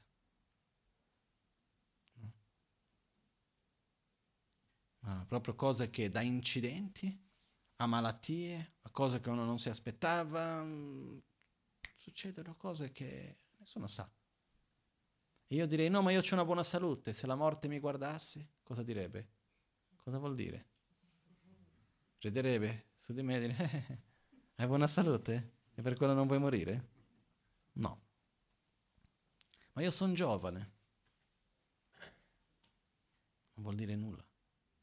Sono ricco. Non vuol dire niente. Sono una brava persona. Sono una persona buona perché i buoni non muoiono.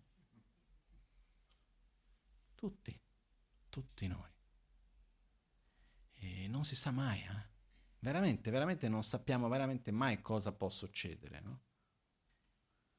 E io personalmente credo che quando noi non abbiamo nessuna certezza di riuscire a, nel senso che la morte può avvenire in qualunque momento, in qualunque aspetto dove noi meno ci aspettiamo. Io almeno penso a questo punto uno si rilassa.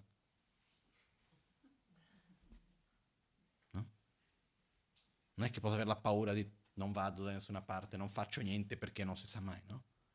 Mi è venuta in mente questa storia che è il fratello di un'amica, la Sangha, di Segue il Centro in Brasile, che dedichiamo anche per lui, per la sua famiglia, dove lui ha lasciato il corpo nel modo più insolito. Un ragazzo giovane che faceva i triathlon, quindi salute perfetta, e faceva gli allenamenti in un posto molto sicuro. Lui di notte andava a correre in una, un campo di tipo un aeroporto che c'è a San Paolo, che di notte non lavora. È un aeroporto più piccolo che ha solo i voli di giorno, di notte è chiuso.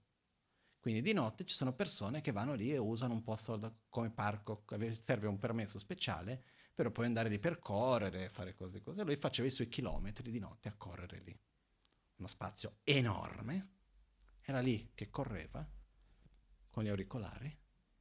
A un certo punto c'è stata una moto, che era un pilota che aveva preso la moto, stava passando in uno spazio così ampio, sono beccati. Morto.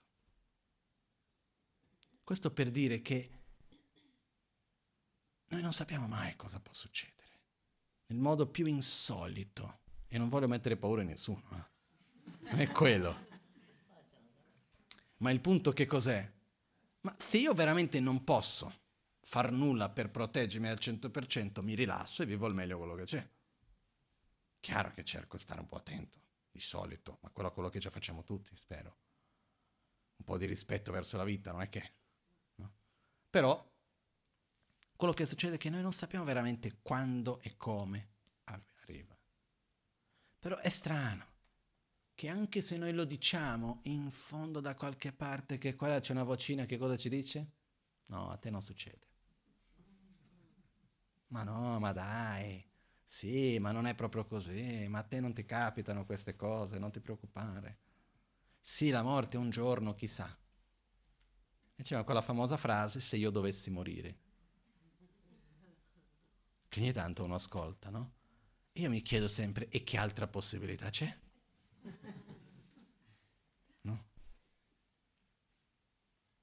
Però noi non ci accorgiamo di questo. E la cosa che è più forte per me è quello che lui non ci accorgiamo, è che noi stiamo già morendo ogni giorno. Perché i giorni non tornano indietro. La morte non arriva così. È un giorno dopo l'altro. Dal primo momento che noi nasciamo, ogni giorno che passa ci stiamo avvicinando di più alla morte.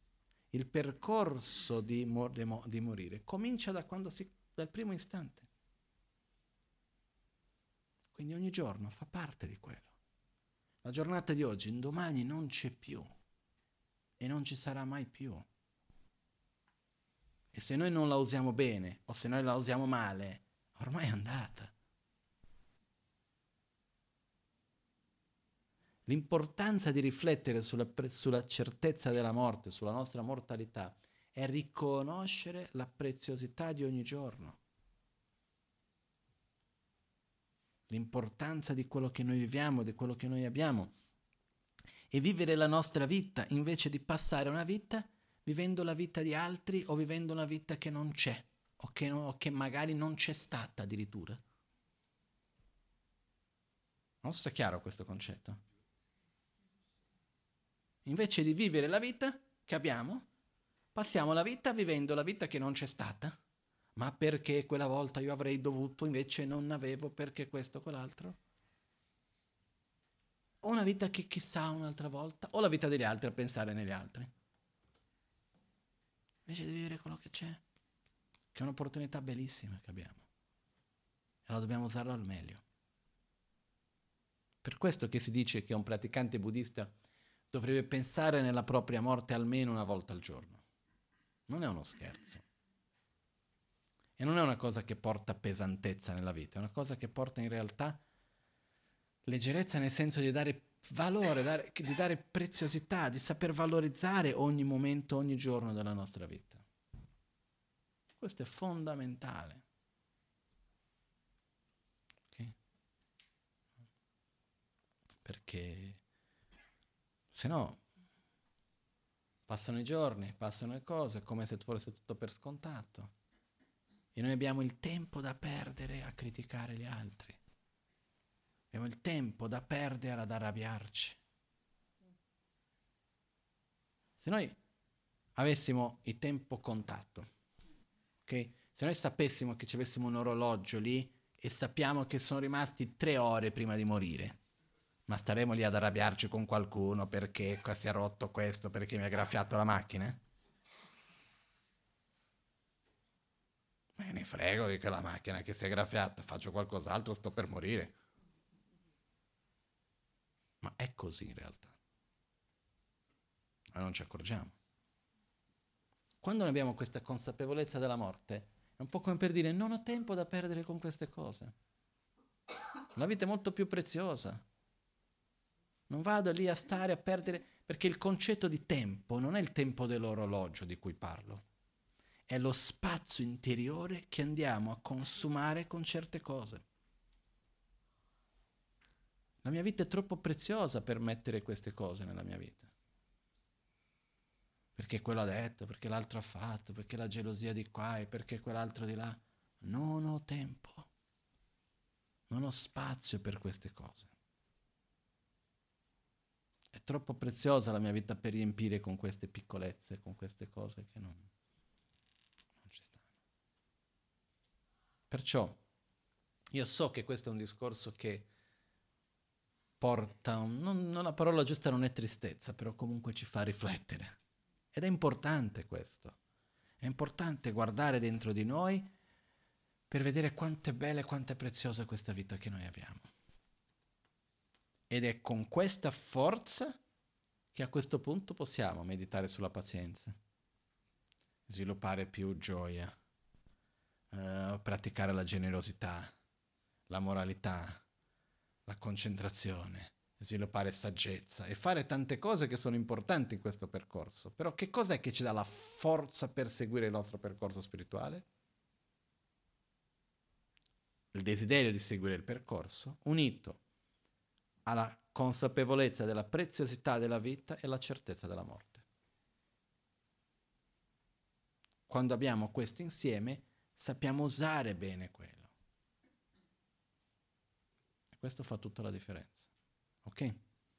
Quindi io invito ognuno a riflettere su questi tre punti. E non è il fatto di essere buddista, di non essere buddista. Io vi parlo con tutta la sincerità, una cosa che magari è un po' strana detta da me, però io sinceramente di essere buddista me ne poco in poco me ne importa. Il fatto di, ah no, il essere buddista, ho un profondo rispetto a Buddha, gli insegnamenti che Buddha ha trasmesso non ho mai trovato nessun errore. Oggi un ragazzino mi fece la domanda, ah che cosa di, mm, che non ti piace nel buddismo? Negli insegnamenti in realtà nulla. Poi istituzioni di qua e di là possiamo trovare delle cose che non mi piacciono, però negli insegnamenti non c'è niente. Però essere buddista per essere buddista non vuol dire nulla. Perché tanto fra un po' moriamo, non è che dopo la morte c'è la via preferenziale per i buddisti. Buddisti di qua, cristiani di là, atei, via. All'interno dei buddisti c'è via preferenziale per i Gelupa, poi ci sono i Sakyapa, poi ci sono i Kargya. Non, non è così. Quello che fa la differenza cos'è? Quanto amore abbiamo dentro di noi? Con quanta coerenza viviamo la nostra vita? Quanto noi andiamo ad agire con sincerità, con, con coerenza fra quello che noi sappiamo che è il giusto e sappiamo che è lo sbagliato quello che fa la differenza. Quanto andiamo a vivere con amore, con rispetto, con gratitudine. Questo è quello che fa la differenza. E quali sono gli aspetti più profondi che andiamo a familiarizzarci durante la vita, quello che ci portiamo alla prossima anche. Perciò invito ognuno a riflettere su questi punti, a riflettere non solo adesso qui, questo è il percorso che abbiamo fatto adesso di ascoltare c'è ancora da comprendere, poi dopo c'è da applicare. Avere il percorso di vita nella quale uno chiede ma cosa fai tu nella vita? Io sviluppo amore verso me stesso, amore verso gli altri, una corretta visione della realtà. Ma eh, per lavorare, ah, per lavorare, io sono medico, avvocato, lavoro in un negozio, faccio il commesso, quel che sia, quello è la mia sussistenza, però quello che faccio nella vita è quell'altro per arrivare a questo dobbiamo dedicarci, dobbiamo riflettere su questo. E allo stesso tempo riflettere la preziosità di questa vita, riflettere sulla nostra propria morte. Ok? Siamo andati un pochettino abbastanza oltre con l'orario, non per la meditazione, però vorrei fare una brevissima meditazione insieme con tutti. Ok?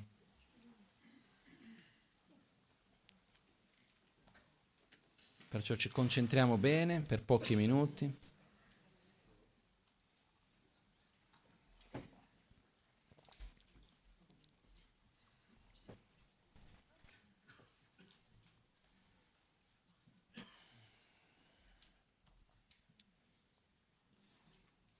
Ci sediamo in una posizione confortevole, con la schiena dritta però non tesa. Le spalle rilassate. Gli occhi leggermente chiusi guardando verso il basso.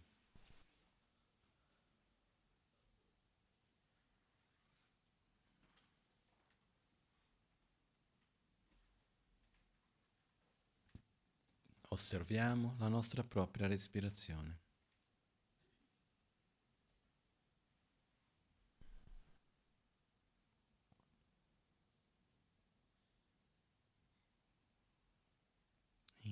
Inspiro.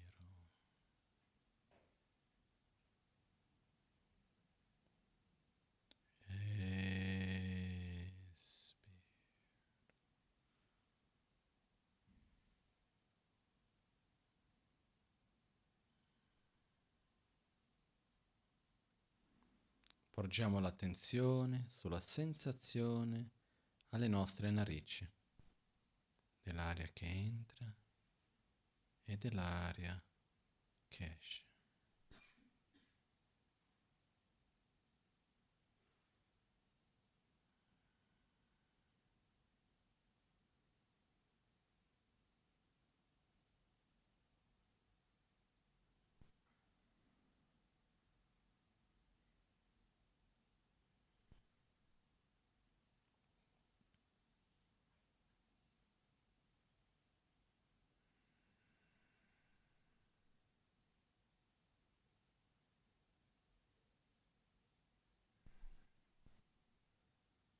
Ci rilassiamo nel momento presente. Qualunque altro pensiero sorga nella mente, non ci aggrappiamo ad essi e riportiamo la nostra attenzione nell'aria che entra e nell'aria che esce.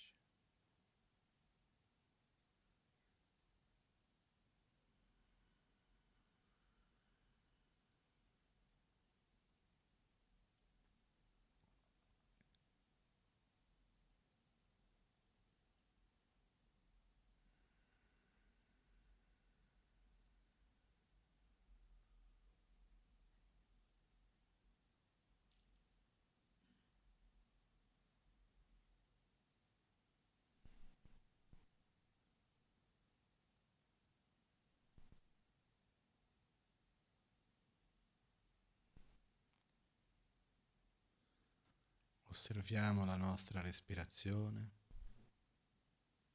E ci ricordiamo che ogni respiro avviene per una sola volta, non si ripeterà mai più.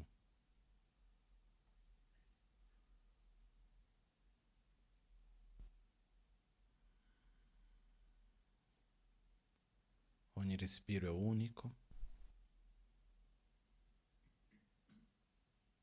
e avviene una sola volta. Inspiro.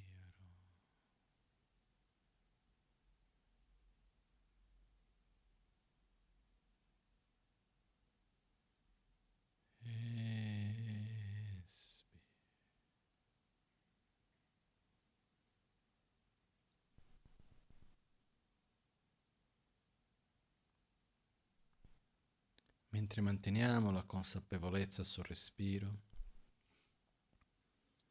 ringraziamo per la vita che abbiamo.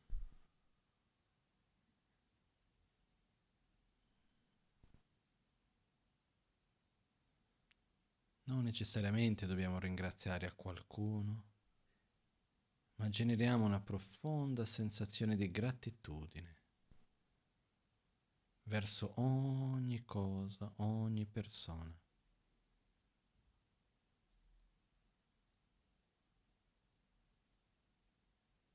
Inspiro.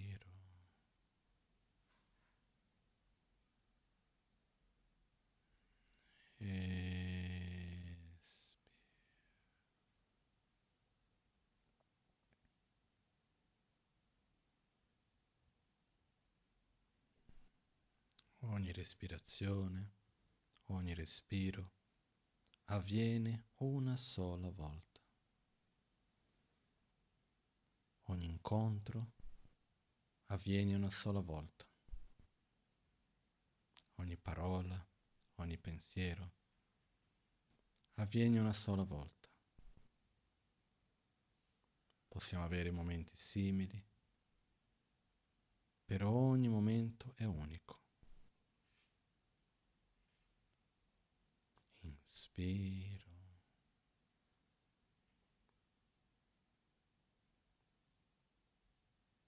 E...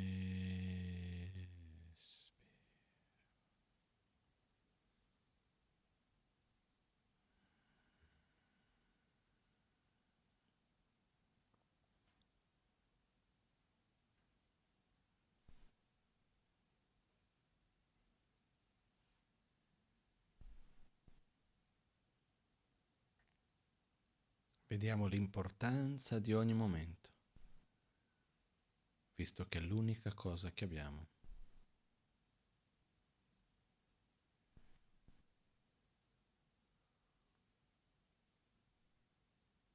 Inspira.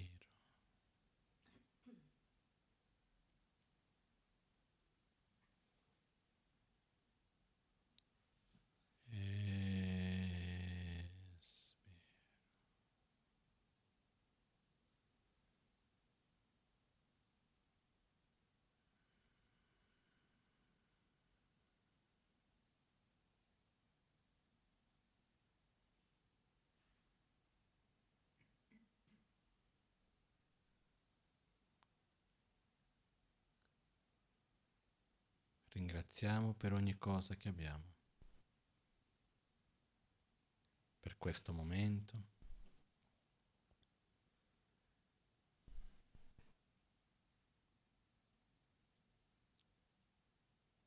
Ci accorgiamo dell'unicità di ogni momento e della sua preziosità. Inspira.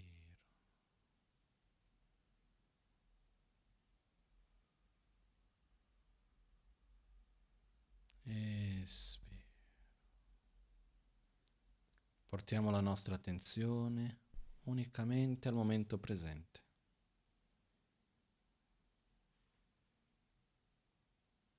Osservando la sensazione dell'aria alle narici. Mentre inspiriamo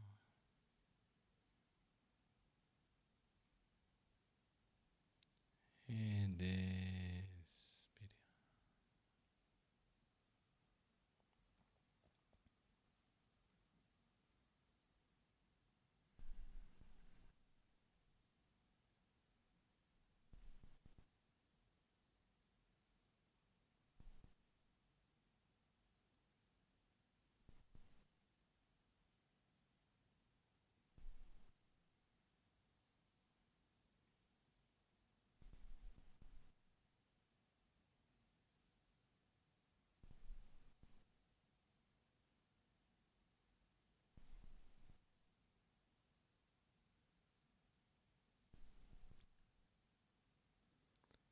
Ci riposiamo e ci rilassiamo in ogni respiro,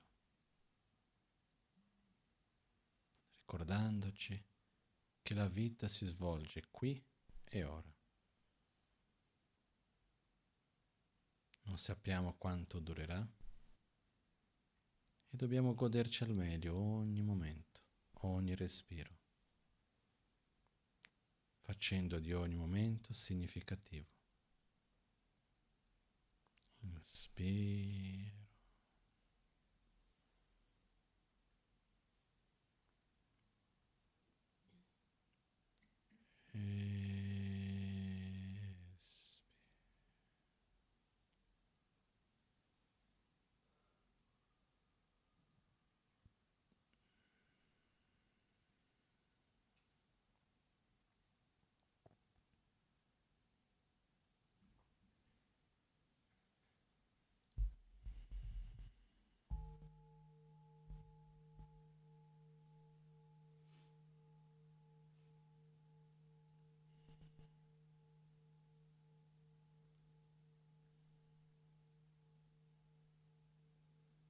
Manteniamo la consapevolezza sul respiro e sull'unicità di ogni respiro. Ci impegniamo a portare questa consapevolezza nella nostra quotidianità.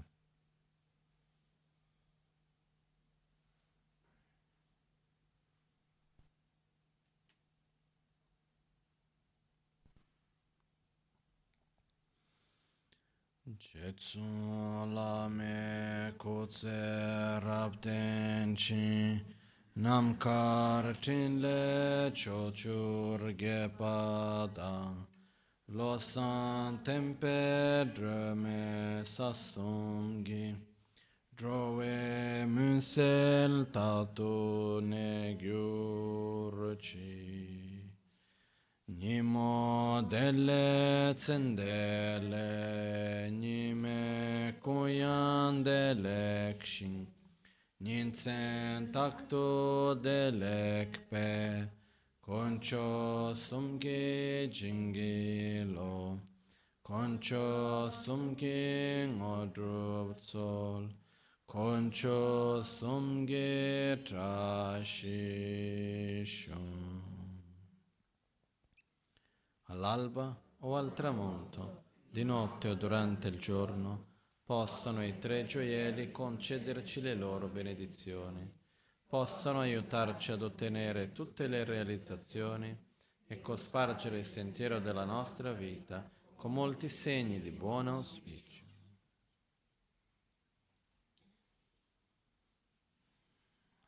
Volevo ringraziare tutti.